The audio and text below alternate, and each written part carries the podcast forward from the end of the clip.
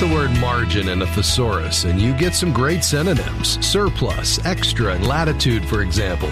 When it comes to your finances, they all mean one thing having more money than month.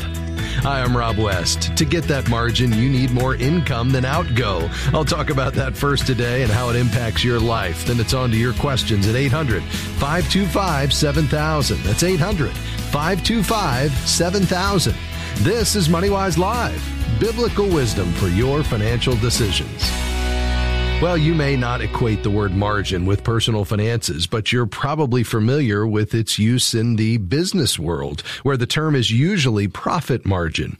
Uh, when we buy an item at the store, we don't consider how it got there, but someone had to make it, usually many people working for a company. They all need to be paid wages. Then salespeople had to get the retailers to buy the product or service, and they need to be paid a salary and often a commission on top of that. Transportation people have to get the product to the retailers and they need to be paid. Then the retailers have to mark up the product because they have bills to pay and need to make a living too. Uh, so you've got several business entities involved in getting that product to where you can purchase it.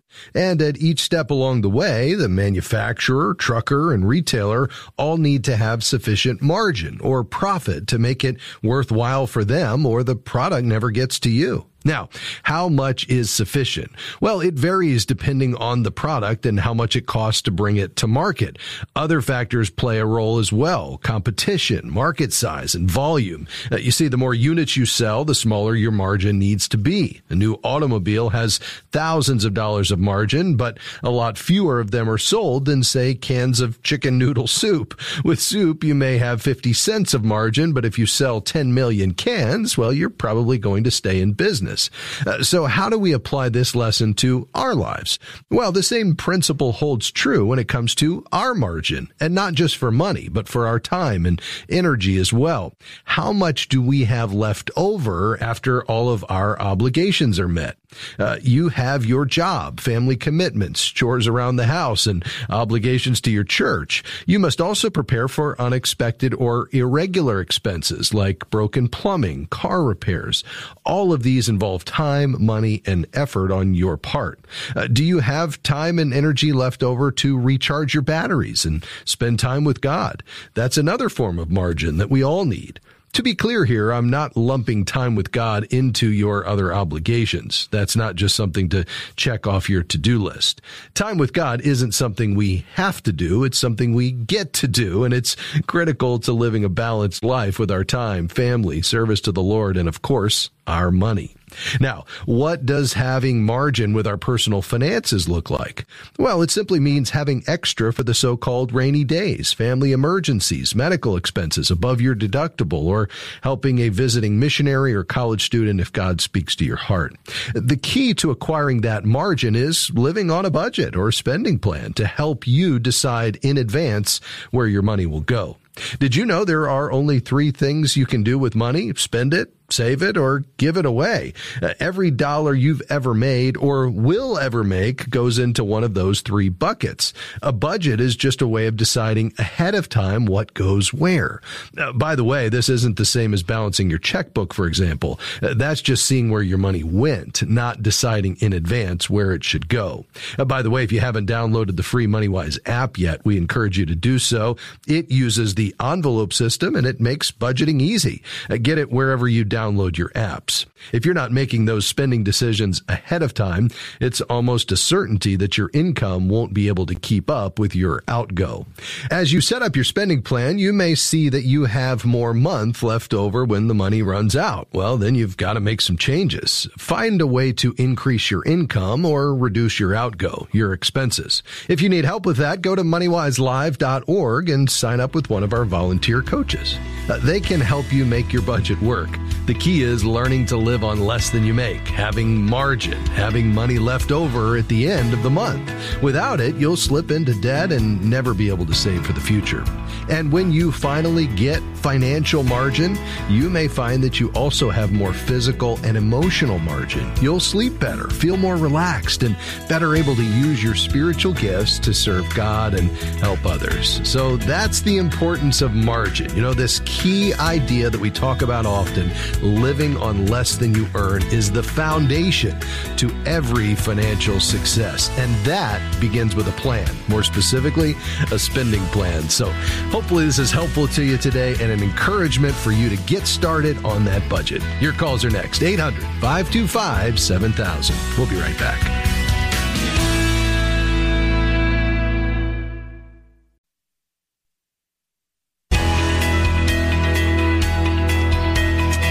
Thank you for joining us for MoneyWise Live today. I'm Rob West, your host. So glad to have you along with us today. In just a moment, we'll begin taking your calls and questions. We've got some lines open. Here's the number 800 525 7000. That's 800 525 7000. Whatever's on your mind today, whether it's giving or debt, savings, or uh, perhaps even how you can uh, reduce your uh, debt and improve your credit score. I mean, whatever you're thinking about today, we'd love to tackle it, talk about it. Uh, perhaps you're really struggling right now. I'd love to be an encouragement to you. Or maybe you have a surplus, wanting to know what God's heart is for handling more than you need and everything in between. 800 525 7000 is the number to call. Hey, before we get into your calls today, let me uh, let you know about something that's coming next week. Uh, next week, we launch our weekly MoneyWise Digest. This is going to be a weekly email that you'll receive free of charge. There's no cost to it. And it's going to feature the very best content that we've uh, loaded into our content library that week. So we have content coming in all the time from national National Christian Foundation and Art Rainer and Gospel Patrons and Generous Giving and Sound Mind Investing and Compass Finances God's Way. All the leading voices in Christian finance are feeding content into our library every day at moneywiselive.org. Well, we'll curate what you uh, believe is the best content based on what's trending and we'll uh, put it in our weekly digest so you've got it all in one place. If you'd like to have that delivered to your inbox each week, uh, we'd love to get that to you. It's as simple as creating a free account at moneywiselive.org. Just scroll to the bottom of the page. You can create an account in seconds and that will automatically sign you up to receive our weekly digest. If you want to understand God's heart related to money, reading these articles, watching these videos, they're quick reads, uh, you will begin to reorient your heart around God's way of handling money as opposed to the world's. And uh, I couldn't encourage you more to do so. Again, moneywiselive.org is the place to go. Create a free account and we'll get that to you each week. All right, let's dive into some phone calls today. We've got just a few lines left 800 525 7000. We're going to begin. And uh, Chicago, Illinois, WMBI. Tanya, thank you for calling. How can I help? Thank you kindly for taking my call. I want to talk really, really fast. Um, with the pandemic going on right now, sir, um, many churches closed. Like, for example, my church closed. And so what happens is you end up going to other churches. And my question is, who do you pay your tithes to? I don't know if it's right to eat at Burger King and try to pay McDonald's. I mean, is it wrong to split your tithes? And finally, who does the church money belong to? And you can disconnect me and answer the question so you can get us a call. All righty. Thank you, Tanya. I appreciate your call. Well, you mentioned uh, the tithe. So let's start there. Uh, you know, obviously a tithe, which by the way, the reason we talk about 10% as a tithe is because the tithe, the word literally means a tenth. And so giving a tithe or a tenth of your first fruits to the storehouse, which in uh, the Jewish days of the Old Testament, uh, the Jews would give to the temple. And that was clearly a part of the Old Testament law. Now, there was multiple tithes, so it ended up being more like 23%, but um, we certainly see that clearly. And that idea of the tithe even preceded the law. We see that with Abraham and Melchizedek. We certainly see reference to the tithe in the New Testament by Jesus and others. Now, a lot of folks will say, well, we're no longer under the law of Moses. And you'll certainly find differing opinions by pastors and theologians regarding whether the idea of the tithe is still the minimum standard for Christians today. So what is our approach here at MoneyWise? Well, uh, we take the approach that the bar has been raised for New Testament believers living under the the grace of Jesus shed blood on the cross for mankind. So why not start where God had his people start throughout the Old Testament? Uh, the tithe is clearly a tangible expression of our dependence on God and our desire to put him first. Because when we give first fruits, as we read about in Proverbs 3 9, we're saying we want to give our first and our best to the Lord because we recognize that everything comes from Him. So I like to say, what if the tithe is the beginning point? What Randy Alcorn calls the training wheels of giving. And then we try to go beyond that with free will giving so we can experience the full joy of being a part of God's activity in the world. Now, if we're going to do that, and I think ultimately that's between you and the Lord. Clearly, we read in the New Testament, we don't want to give out of compulsion, but we want to give cheerfully uh, as the Lord leads. So it's between you and the Lord. But if you were to say, uh, Tanya, I want to begin with a tithe, I want to give a tenth of my increase, whatever provision passes through my hands in a month, um, I'm going to build that right into my plan. I'd say that's great. Now, where do you give that? Well, again, if we go back to the model from the Old Testament, the storehouse, the temple would be most closely aligned today with the place where God has planted us, our local church, which was clearly part of God's plan uh, to take his message to the ends of the earth until he returns to claim those who have trusted in him. And so I think we should be giving to our local church first, and then we should absolutely be giving beyond that as we align our passions with the needs in the world and where God is at work. Now, you raise an interesting point. Well, what if I'm between churches or, uh, you know, my church is closing and I'm looking for a new one? Well, I, we don't want to be legalistic about it. Again, it's about giving. It's not that God needs our money. It's about giving as a, a, a, a um, something that we give out of a desire of our heart, out of obedience. It's an act of worship and clearly it's to uh, be a part of funding the work of the local church. So if you're between churches, I would say perhaps you break your tithe down to a weekly tithe. And maybe wherever you're worshiping on that Sunday, that's where you give your tithe. But at some point, we need to be planted in a fellowship with a body of believers that we can be committed to, uh, to do ministry, uh, to be gathered with the saints, to worship, and to grow in our faith. And whenever that time comes that you're planted somewhere, I would say, give your tithe there.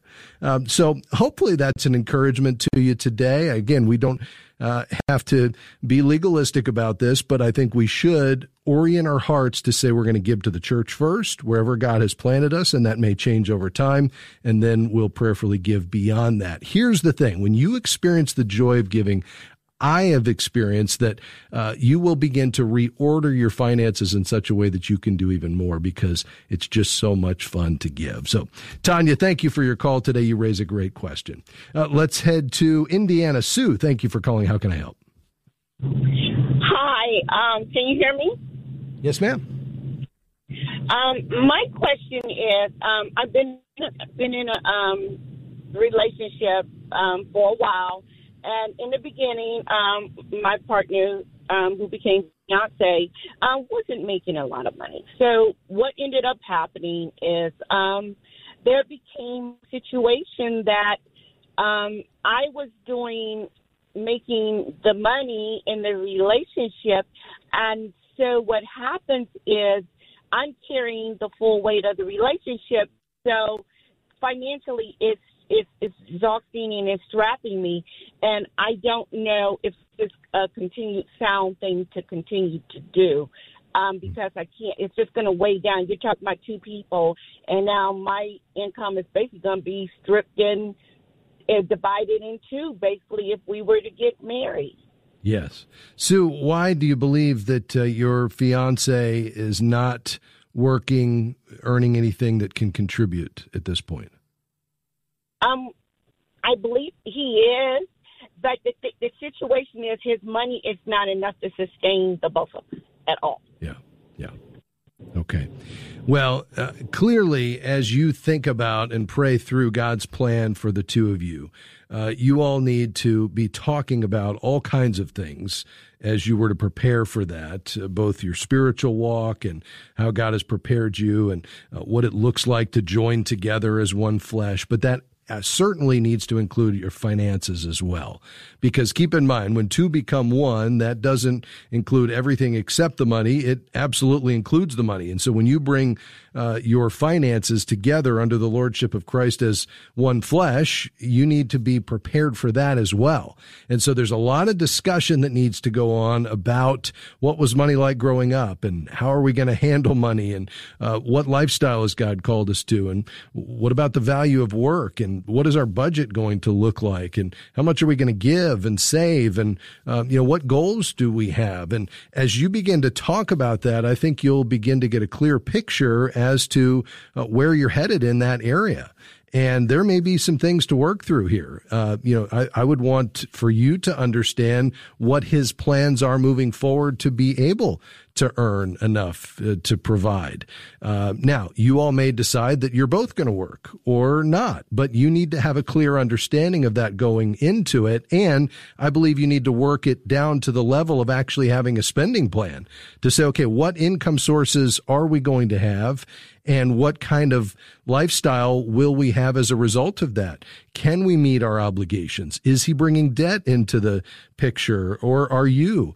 And are you going to be able to save for the future? I mean, I think having an understanding of all of these things, praying through that, talking through that together is critical to make sure that this is in fact uh, a door that the Lord has open and leading you to proceed into. And at the extent that there's not an understanding and a meeting of, of the minds there, then perhaps we need to push the pause button and just kind of take your time to say, is this uh, the right direction? And are there other things going on that perhaps you both need to be aware of? Because remember, money is just symptomatic of our hearts ultimately the money is way we work out what's important to us, our values and our priorities.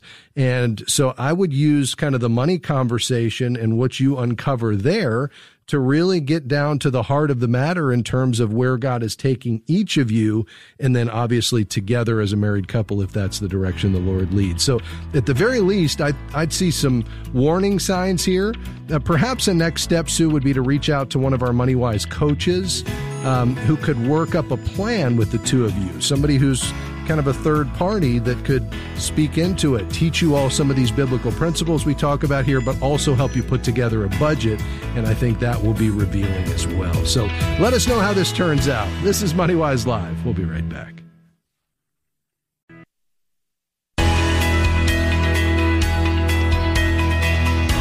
Delighted to have you along with us today on MoneyWise Live. I'm Rob West, your host. We've got some lines open. We'd love to hear from you today, taking your calls and questions on anything financial. Here's the number 800 525 7000. That's 800 525 7000. Hey, let me remind you if you haven't downloaded the MoneyWise app, we'd love for you to do that. You can access broadcast archives of this program, not to mention all of our content, our money management system where you can track and plan your finances and then ultimately manage everything in a digital envelope system where everything's downloaded from your institutions. You can also post questions in our MoneyWise community and get answers from our coaches. You can find a CKA as well. It's all in the MoneyWise app. Get it wherever you get your apps. Just search for MoneyWise Biblical Finance. All right, back to the phones. 800 525 7000 to McHenry, Illinois. Hello, Beverly. How can I help? Hello.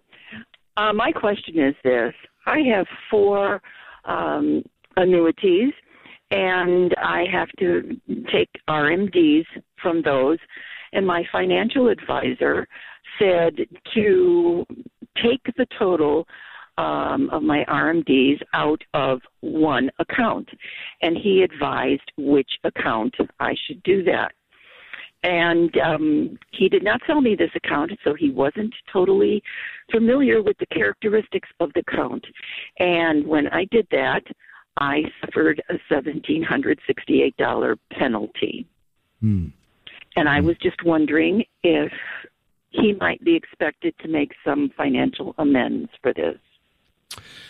Uh, yeah, I mean, obviously, I don't know all of the details as to how this went down and what the communication was, but uh, clearly, if his direction was as a result of not having a full understanding of what he was directing you to do.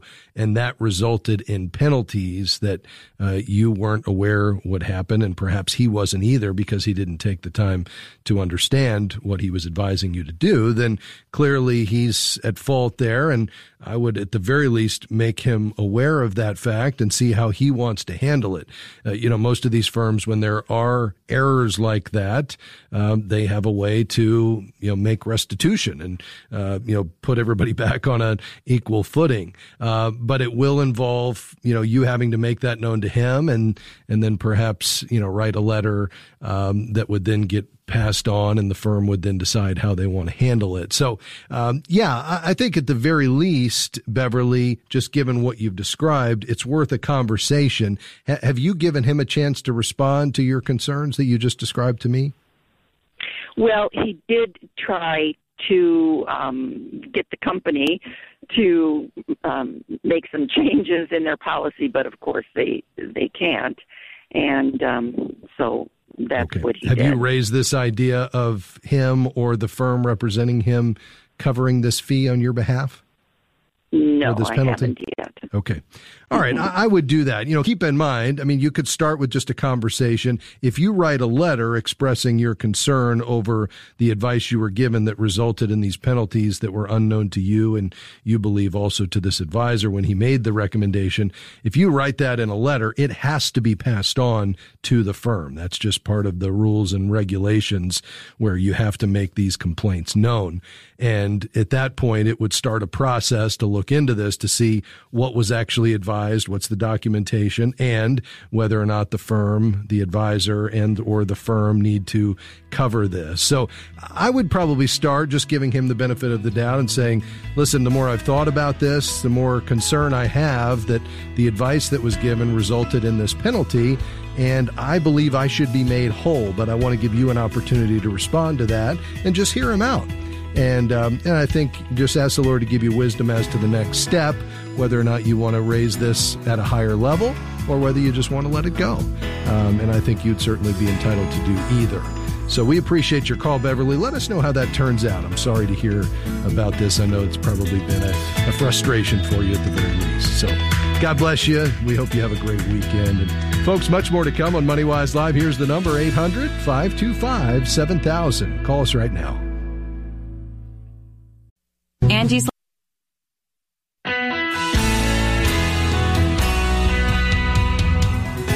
Well, we're delighted you've tuned in today to MoneyWise Live, biblical wisdom for your financial decisions. We've got some lines open headed into a holiday weekend, and I suspect many of you are already ready to enjoy some time off. And uh, that's why perhaps we have a few extra lines open today. So if you've had a burning question, maybe something on your mind or your heart related to your finances, and you want to make sure that you're applying biblical wisdom and principles to those decisions, whatever they might be, we'd love to hear from you. 800 525 7000. We've got some lines open. 800 525 7000. Back to uh, now Round Rock, Texas, actually. Donna, thank you. Thank you for calling. How can I help? Hi. Um, uh, my question is um, I'm uh, a single lady, and I'm about 60 years old, and I don't really have too much money saved up, but uh, I'm getting ready to inherit a little bit of money, probably not much, probably eight to ten thousand dollars. And I was just wondering if there's something really smart I could do with that. sure. Like, like I don't know what, but yeah. Okay. Well, let me ask a couple of questions first. So you said you're single. You're around sixty. This her- inheritance you expect to be eight to ten thousand. You know, the first thing as we look at the priority use of this, Donna, even before we think about investing it for the future, I would want to know two things. Number one is, uh, do you want to do any giving out of it? Secondly, do you have any Yeah. consumer debt? Uh, you know, No. credit cards or uh, Nope. car loans? Do you have a mortgage? Anything Nope. like that? Okay. Nope. And then Nope. what kind of savings do you have? What kind of liquid savings do you have before you receive this? Well, I was doing a, you know, I was doing pretty good until the pandemic, and it's really kind of hurt me. Okay. So I don't really have much. Uh, yeah, I'm, No. you know, I'm having to kind of rebuild, and Sure. Okay. And what would you say your total expenses are over a month's time? Oh, you are you talking about electricity and rent and stuff like yeah, that? Yeah, if you were to, I mean, hopefully you have a budget, but if not, if you were just think, you know, uh, generalities here, are you spending two thousand a month, Uh, three thousand, four thousand? No, it's, it's probably probably uh you know I've gotten it down to it's probably a say one thousand offhand. Okay. All right. Well, let's say there's some things in there that come, at, you know, a couple of times a year and not every month, and then you add in gifts and Christmas. I mean, let's say it's two thousand a month all in. Uh, you know, I'd love for you to have six months worth of reserves in a liquid savings account. So if you've pretty much depleted your reserves, which is where you would go if the unexpected came, you, you know, had a, not a planned expense with a routine maintenance on the car, but something that comes out of left field or something related to your house or medically, uh, you know, something unexpected. Uh, that's where that emergency savings really is helpful because then we don't have to think about taking on any debt. And if you're planning to get eight to 10,000, that's probably about what you would want to have in your liquid savings account just to fall back on. And with that, I would put it in an online uh, bank savings account, a high yield savings. You're going to get about a half a percent a year. So not a whole lot, but it's going to be FDIC insured, protected up to 250,000 backed by the full faith and credit of the United States government and you could link it to your checking. So if you ever needed that money for an emergency, you'd just transfer it, and within a day or two, it would show up in your checking account. Uh, that's probably what I would do with this money. And then as you are able to save more over time, then perhaps, you know, we could start putting some away for the longer term and, and seeing if you could get a return on it by investing it. But I probably wouldn't do that quite yet since you've depleted most of your savings. But give me your thoughts. How does that feel to you? Uh, well, I, yeah, I didn't know if I should try to save it or maybe maybe I should try to buy a little, you know, just buy a little trailer and rent it out, and then I, then I would have some rental property. Mm-hmm. Yeah, and trying yeah, to the, invest the only in something where I'm I would get a return. Sure, and and I certainly can appreciate that. I I just wouldn't want you to put it to work somewhere, whether it's you know, let's say you put it in stocks, and you know we hit a speed bump here, and the market's down, and and then all of a sudden you have a major unexpected expense. You don't have any savings, and now you're forced to sell these stocks at a point that's not productive because the market's down and now you've lost money. Or you go in and buy a trailer and try to rent it out, but then you need some repairs and some other expense comes up. You don't have the money for it and you don't get a renter as quickly as you thought, or they move out and they damage the property. You know, anytime we do that, you know, no matter what we do, we need this financial base under us that really is going to protect us. Now, ultimately, our trust is in the Lord, but having some margin or some savings is really critical no matter what you do, whether it's stock market investing or real estate investing, because the unexpected will come. And if your money is tied up, you may be forced to sell it at a loss or take on debt, which I don't want you to do. So I think if I were you, I'd just use this to shore up your emergency savings and then uh, see if you can work your budget in such a way that you could get a certain amount every month in excess that you could then start putting away, let's say, into a good high quality mutual fund or something like that. So I'm going to encourage you to start there as opposed to trying to invest it, given that you don't have much in the way of savings right now. But we appreciate your call today, Donna. All the best to, to you in the days ahead. Let's head to Fort Lauderdale, Florida. Barbara, thank you for your call. How can I help? Hi there. Yes, hi. Um, the reason for my call is my husband, when he turned 65, did not take Medicare Part B because he was told as long as he had full insurance without a lapse, which he did because he retired from the Postal Service, that he wouldn't have to take the Part B. And he didn't take it right then because I was wasn't 65 yet, so he didn't want to pay the extra money. Well, now that I'm 65 and he's taken Part B, and we even proved to them we had full insurance without a lapse they're saying, "Oh, you did, but that's called retirees insurance now, even though it was the same insurance that he had when he worked." So hmm. he's being fined twelve hundred dollars a year, and we're trying to see if there's a phone number we could call to get somebody because the Medicare specialist in our area, along with the president of the postal union, said, "Ron, they even gave us letters that he shouldn't be paying a fine, but Social Security makes a determination, and I've been appealing it for two years, and they they say he has to pay the fine." because he wasn't working. They never told him back then he had to be working. They just said he had to have full insurance without a lapse, and he did. He had the same insurance, and I said he had insurance, and they and they and they said, oh well, now that's considered retiree insurance since he Yeah. retired. Mm. Yeah, I'm I'm so sorry to hear that. I mean, uh, you can file an appeal to have a penalty removed like the one you're describing if you make the case that the government gave you bad advice or is applying the rule incorrectly uh, just based on your situation.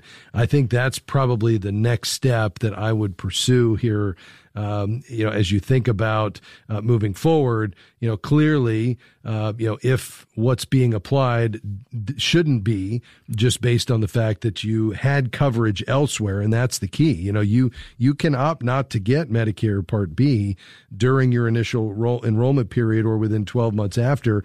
Um, you know, if you do that, you can avoid that penalty if you have coverage elsewhere. And if you did, then perhaps, you know, that penalty doesn't apply to you. So I'd go uh, just to medicare.gov and look for the appeal process for you to formally, uh, you know, file an appeal to have that penalty removed, which is going to begin a process to investigate this and determine whether, in fact, this was applied correctly. And we wish you all the best. I know this can be frustrating as you navigate the Medicare system, but um, just ask the Lord to give you some wisdom here and, and some favor as you proceed. We appreciate your call today. More calls to come just around the corner on MoneyWise Live. Biblical wisdom for your financial decisions. 800 525 7000. Lines are open. Give us a call right now.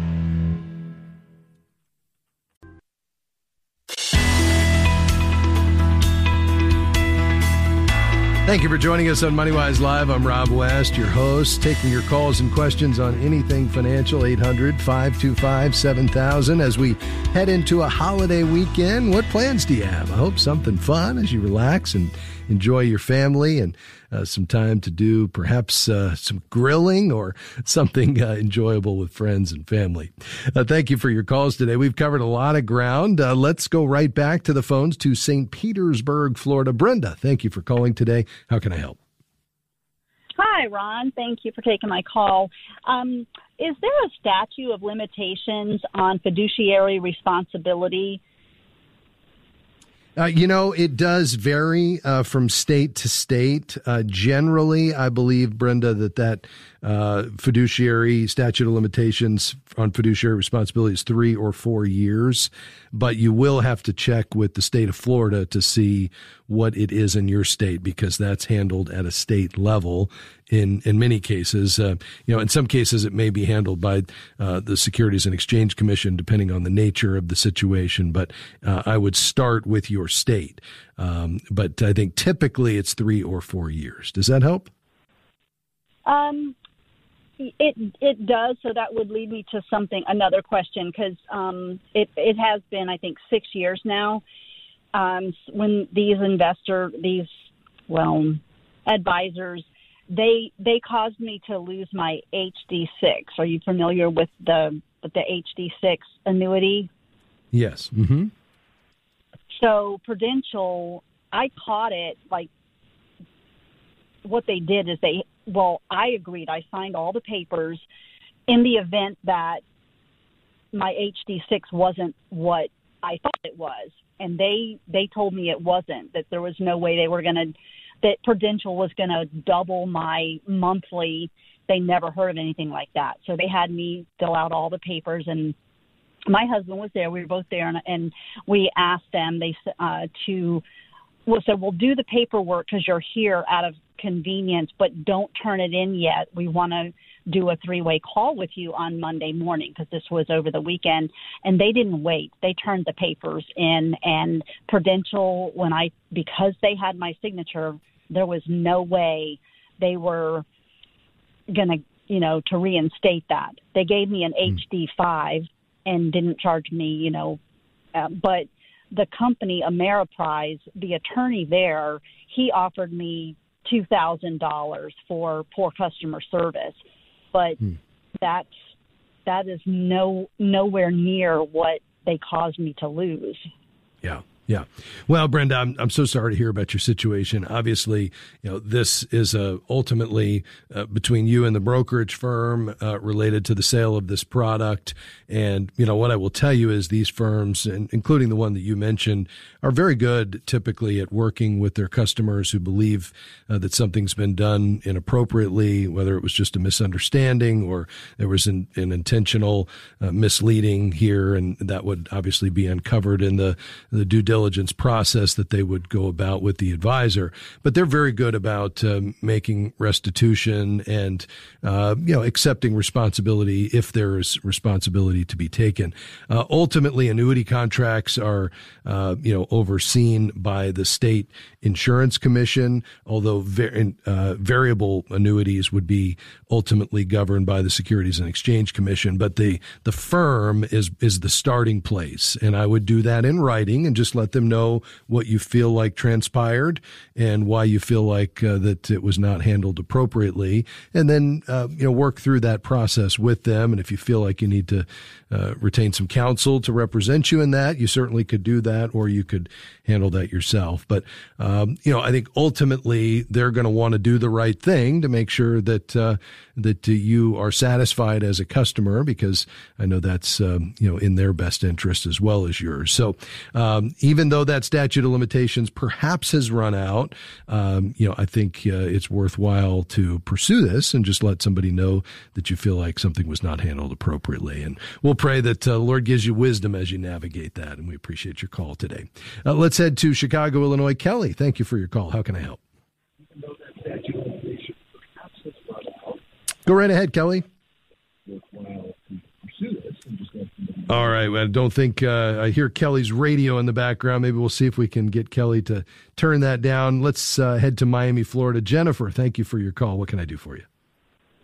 Hi, um, I'm 52 years old, and um, I have about you know a little bit more than a hundred thousand dollars in the bank in the savings account, and I don't know what to do with it. I'm deciding: do I put it in a Roth IRA? Do I put it in mutual fund? Because it's just sitting there in my savings account. I see. Okay. Um, so tell me a little bit about your situation. Um, do you have, is this kind of your emergency savings? Obviously, it's quite a bit more No. than what you would need, but what's the purpose yes, of this it's money? A, it's an extra job that I took on, and with that extra job, I was able to all that money get deposited in my savings account. With my actual job, I use that money in my checking account to pay for things and have an emergency fund. And but my job does not provide a 401k, so I know that and that I should put money towards my retirement, but I haven't been doing so. Um, another job, the other job that I told you that I had, um, they do provide a 401k, but I don't think they match anything.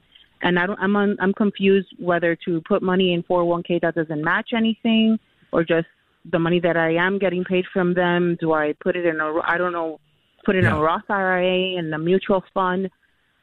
I don't, I don't know what to do. Very, very good. Well, I- I think there's a couple of things here. Number one is I would, you know, reduce that savings to just three to six months expenses. Keep that liquid. That's going to be your emergency reserves. Then, uh, with this second job, clearly you have quite a bit of margin.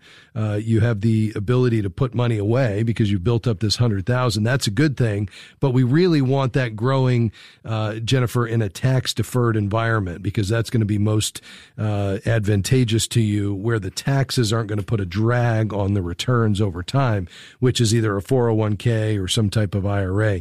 The benefit of the 401k is you can put more money away um, on an annual basis, uh, even if they're not matching. Um, you know, so you can put quite a bit more money.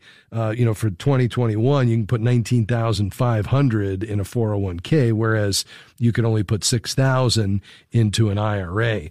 So I think, you know, the benefit there is you can get more money working for you through salary deferral into that 401k, even if they're not matching. Now, uh, you could also fund every year a Roth IRA, which would be great, but again, you can only put 6,000 in there and because you've got quite a bit in that savings account, um, what you're probably going to want to do is max out what's going into that 401k out of your paycheck every month and then uh, take what you need for your expenses that you're no longer getting because you're putting so much into the 401k and just live off of that amount that you need to pull into your checking that's coming out of savings. Does does that make sense? Because you can't just drop that Yes, yes, hundred thousand does. in a four hundred one k. So yeah, you could say Right. take the full amount, nineteen thousand five hundred divided by twelve, out of my check, and if that leaves you short, then you just supplement that out of your savings until it's all invested.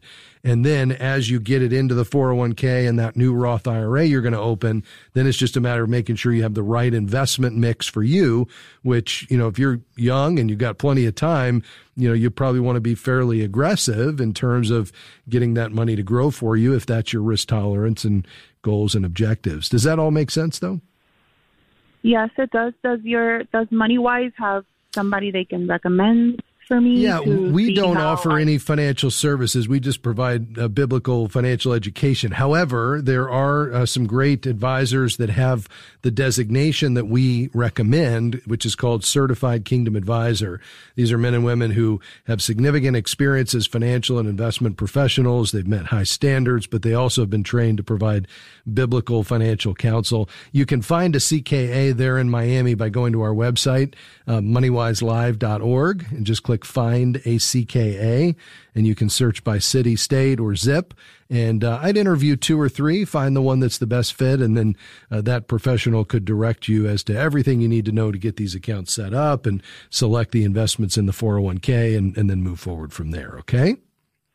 Thank you. So definitely, once the money is already in the savings account, even though it came from that employer, I definitely cannot put it into the 401k because it has to be put in the 401k prior to it reaching me.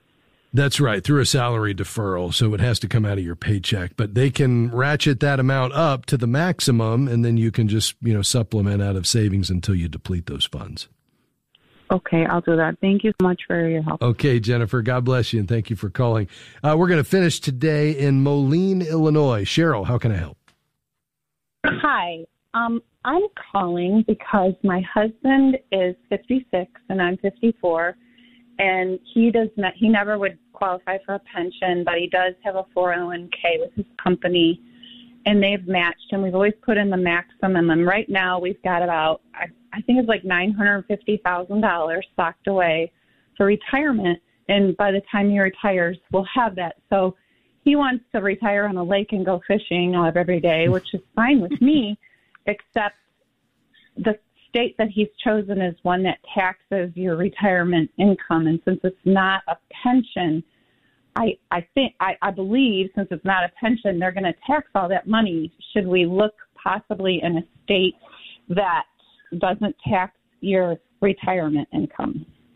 Well, it doesn't matter what state you're in. As you take a withdrawal from a 401k or if you roll it to a traditional IRA, the amount you take out in any calendar year is going to be taxed as taxable income. And so the idea behind the 401k and the traditional IRA is that money grows tax deferred. So you get the deduction when it goes in, then it grows tax deferred.